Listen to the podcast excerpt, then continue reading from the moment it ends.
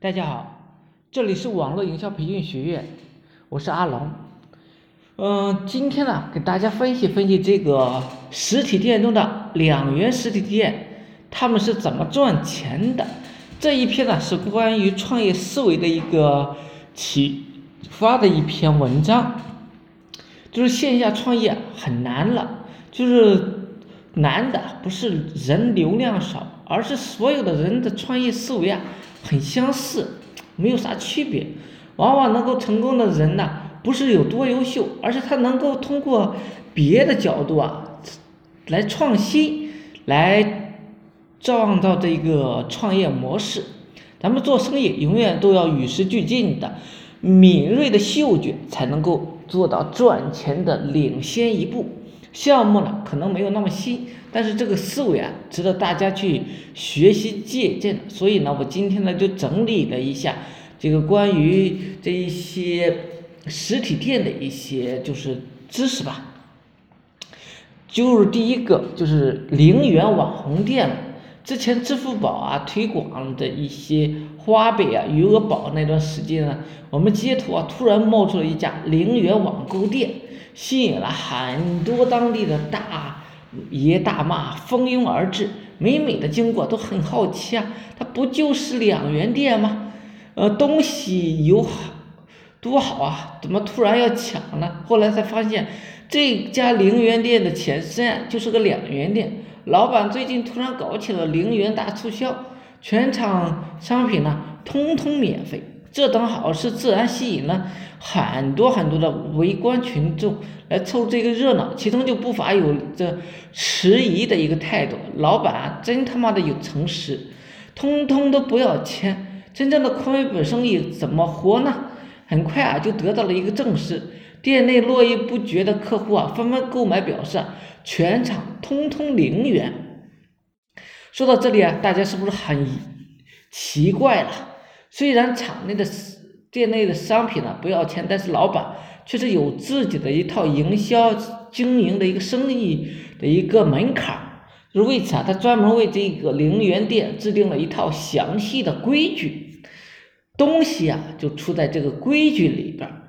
最近呢，就是支付宝的这个推广，嗯，余额宝花呗补贴量很高的，老板。转头一想，咱可以靠这个红包来赚钱呀！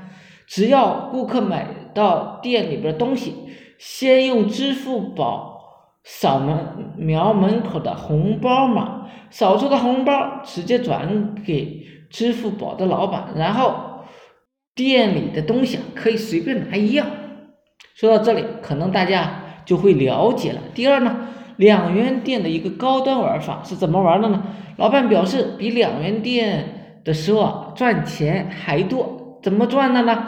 他既不需要客人自己来掏钱买东西，老板也能够赚钱。这种双赢的事啊，在这家零元店商铺就是发生了。没想到这一家小城里，这个老板呢是玩这种高端的吧？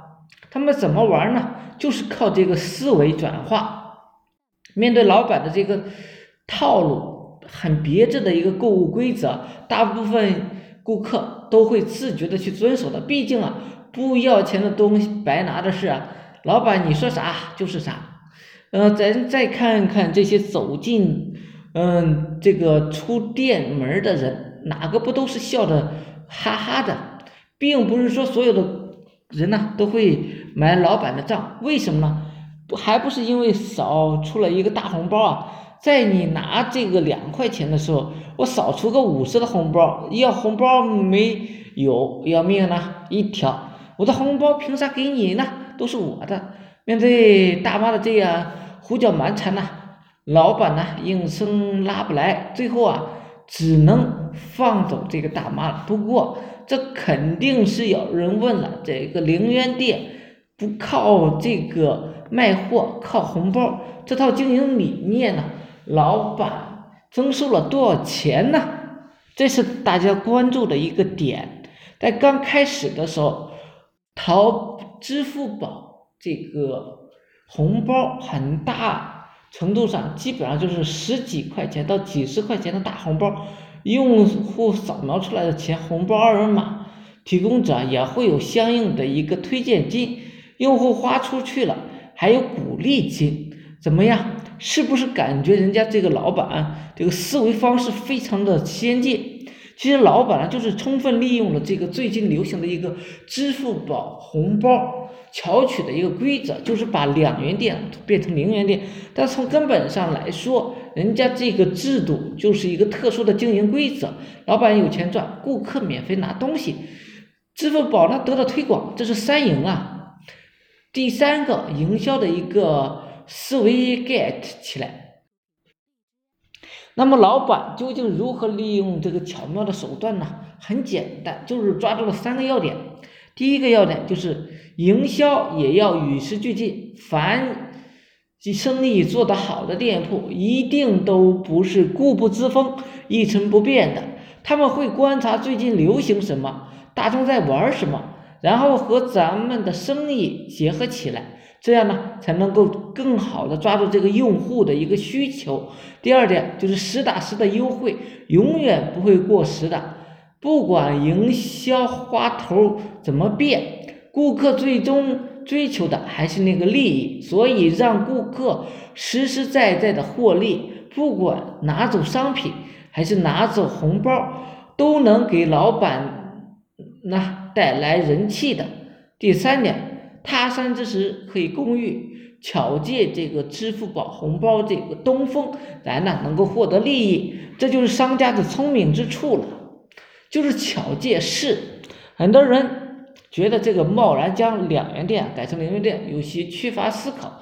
等到红包支付过的活动期啊，这零元店呢又该何去何从呢？但是这种思维方式，如果支付宝活动结束之后，还可以转变回两元店，甚至是其他模式，但是在这个活动之期间呢，咱是趁机啊赚了一笔的。